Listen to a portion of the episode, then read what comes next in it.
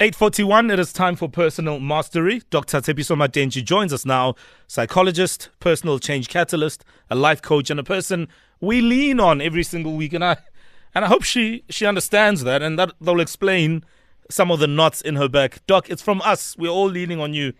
Um, that's that's that's what happens every time we speak to you. Good morning. Good morning, family. It's so nice to talk to you, and I appreciate you leaning on me. Aww. Trust me when I say I have people that I lean on. I couldn't do this on my own. Sure. Absolutely. So, Mother's Day comes, and then you look around and you and you get reminded that Mama Hasa Leo. Yep. Mommy's no longer alive. She's gone, and she will never come back. Maybe we'll reunite one day, depending on whatever you believe in spiritually. And what happens when that moment kicks in? Do you get it's, triggered? Do you go through this loss all over again? Go ahead, Doc. Yes, um, Mother's Day just came through, and for a lot of people, mothers are not necessarily the people who gave birth to us. Mm-hmm. Only could be your grandparents, could even be your father, whatever the parental figure might have been.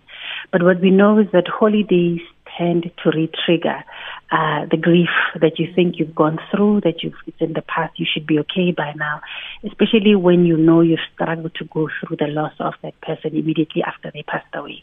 And what happens is that instead of being able to be festive and enjoy the day and celebrate with everybody, it just unleashes all of that pain that you felt you had gone through. And I think I would love people out there to know it's okay. You're not alone. Um, I always tell my clients that grief is like if you think about the ocean, it flows in, it flows mm. out, it flows in, it flows out. It changes with the with the with the as the as the moon, the phases is wane, and different things are going to trigger you. So just because you've been triggered yesterday or any of the other holidays for that matter, it does not mean you are not progressing in your grief. It just means that you are actually doing what is supposed to happen, which is to grieve a significant person, the loss of that significant person in your life. It's not just going to go away overnight. It's going to be a process, it's a journey. But more importantly, the amount of pain, the intensity you are feeling mm. correlates to the significance of this person.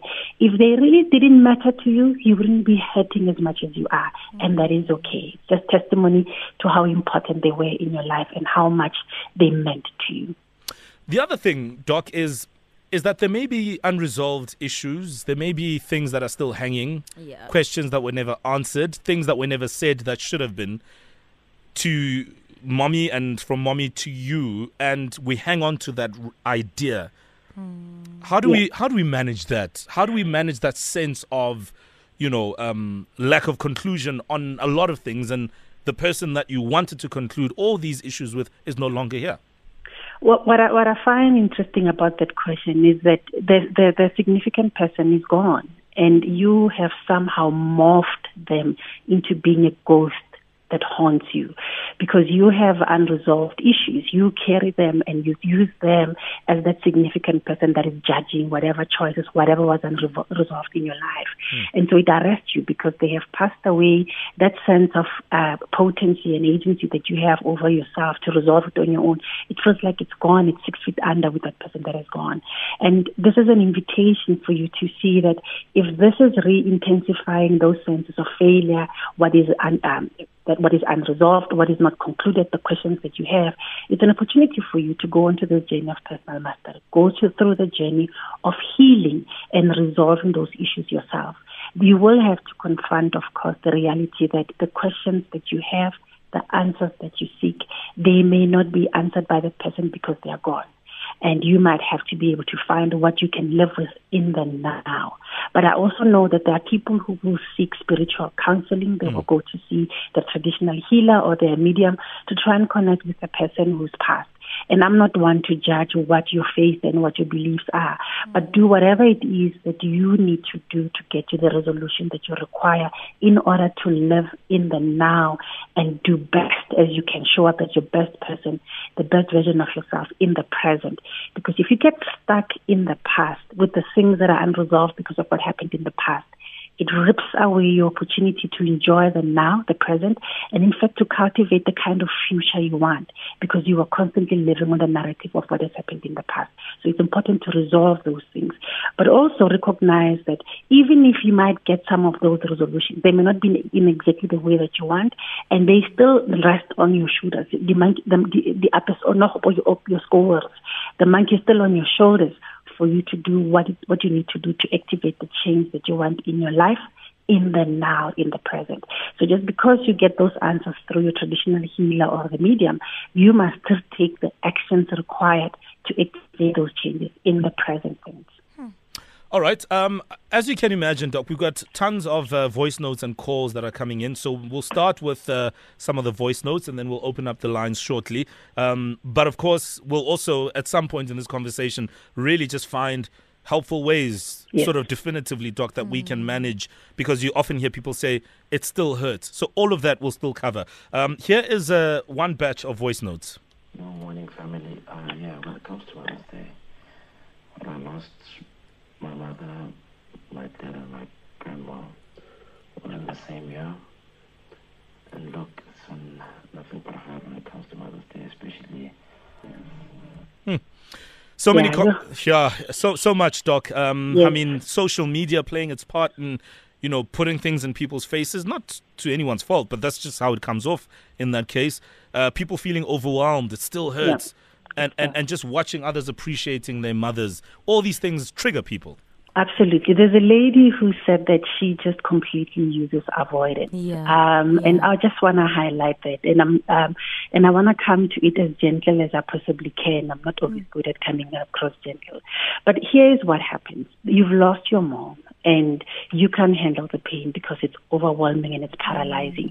And because you are struggling with dealing with the loss, the pain of it is debilitating for you, you avoid it. Mm-hmm. And what happens is that your capacity, your competence to develop the skills that you need to be able to deal with your emotions, no matter how intense, no matter how negative, mm-hmm. you are constantly arresting and pausing that, mm-hmm. that, that, that, that lesson. And so you will never be able to master it and get to the next level of how to deal with your emotions properly. And we might start first with the loss, the pain of losing your mom, but we'll actually go into the other emotions, whether it's about happiness, whether it's about anger, whether it's about uh, uh, frustration, whatever those emotions may be. When you when you have a habit of blocking sure. certain emotions, emotions are all on a on a pendulum, on a continuum. So you that that you cannot be able to manage yourself successfully. You're gonna want to be able to deal with your anger and know how to contain it within your body, how to regulate regulate it, and then also how to express it in a healthy way. For you to be able to do that, you're going to have to also be able to do, to do the same with pain, the mm. same with happiness. There are people who achieve a lot of things, sure. like that gentleman who says, um, whenever I see I buy a new car or something positive happens, mm. then you, you, you access those emotions that are positive, but at the same time connecting sure. you with that negative loss. So you need to learn that accessing your emotions and allowing them to be expressed in a healthy way and then learning how to manage them is yep. part of the journey of personal mastery. Absolutely. And we're going to take a break, Doc, but a very short one because we've got a couple of uh, people calling in as well. It is personal mastery on a Monday. All right, we continue with personal mastery, and today we're talking about the realities of Mother's Day for you whose mother is no longer around. They've passed on, you never get them back. And how does that reality sink in? Mm. Um, Dr. Matentjie's on the line, and we'll go to the line again because we've got a couple of people on. Tando, good morning and welcome.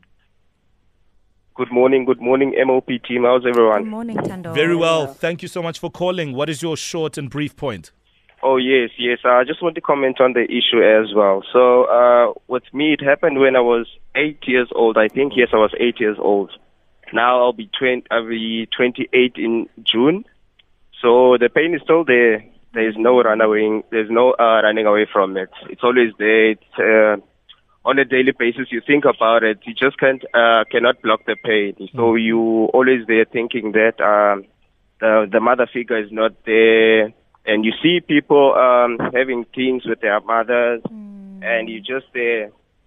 So uh, it has formed an integral part of my life, and also I'm an aspiring um, clinical psychologist. I do have my honors in psychology.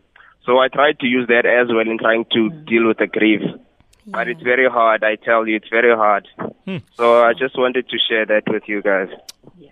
Thank you for that, Doc. Comments? Absolutely. Uh, Tando, you know, you're grieving 20 years on, hey? Yeah. Um, and for some people, that child, that eight year old who lost mm. mom, mm. is struggling to mm. deal with what a 28 year old is supposed to. And if that is you out there, and I'm not necessarily referring to Tando exactly, look at how you can, uh, for example, write a letter to the child, you know, to just do a memory bank and say, look, this is what you lost this is what I see, this is what you needed, but 20 years later on, this is what you will be able to achieve, just as in a way of how to help the child grieve. There's other things that you can do in terms of dealing with that grief, particularly in terms of what are the key lessons that your mom has taught you. You know, there's a legacy that your mom has created. Even at the age of eight, she might have been teaching you how to cook, how to clean, how to take care of yourself. And you look at how you are continuing with that legacy in the now, how you are impacting other people. So think about other kids that can be benefiting benefiting from the fact that your future. Sure. Hmm. All right. Tando, thank you so much for your story and thanks for the call. Have a great Monday going forward. Yes. Let's go to Butali next. Butali, good morning. Morning, More Flavor Show. Hi, Doctor. Hello, Butali. Yes, Butali, go ahead. You know what? Mm. Uh, having a, growing up and not having a mother is like uh, having an elephant on your back. You know, with yes. all the family gatherings, somebody will be calling you. Okay, my mother passed away when I was two years old, right? Mm-hmm. And they would call you, and you would be standing in the middle, and they'll be like, mm-hmm, ukhulile, umama ke uyashona, usiye ana two years. You know, mm. the society does not even know how to handle mm. a child who's grieving. Mm. I remember in grade mm. R we were told my picture didn't have a mother there. Mm. You know, there's a missing link. Mm. Um, my siblings took care of me a lot. They took me from the old Pretoria schools to a Quintile 5 school, Model C schools.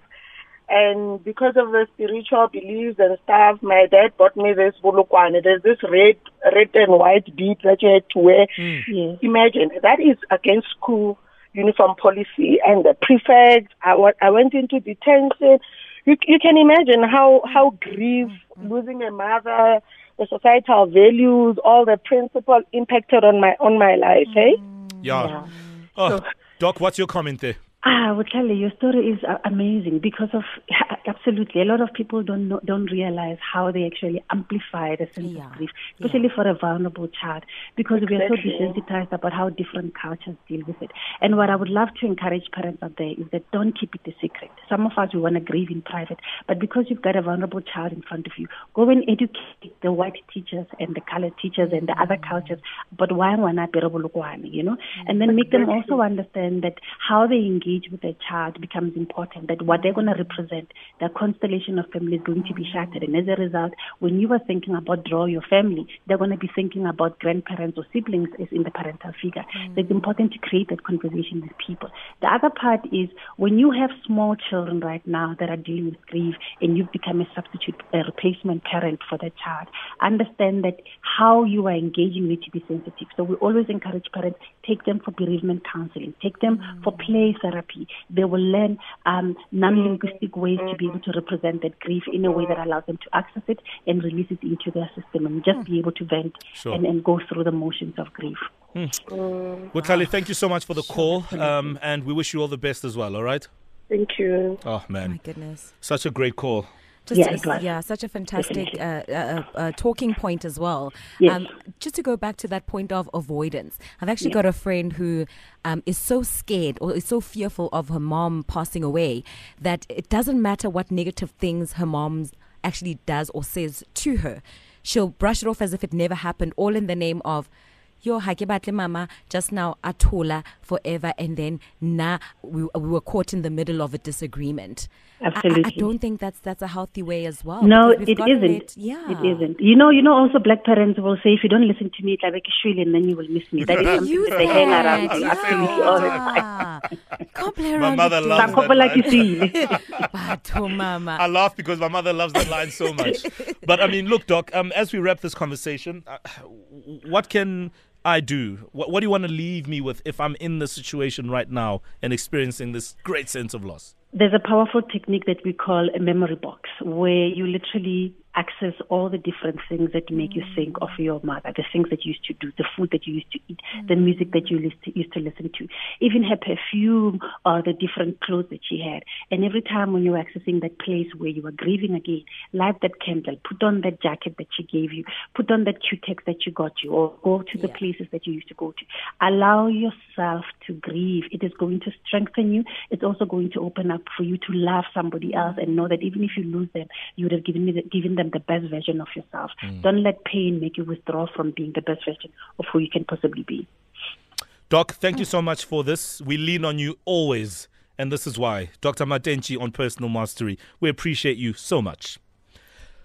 All right. Um, we wish you strength if you're going through the most, and there's always somebody to lean on, yeah. one way or the other.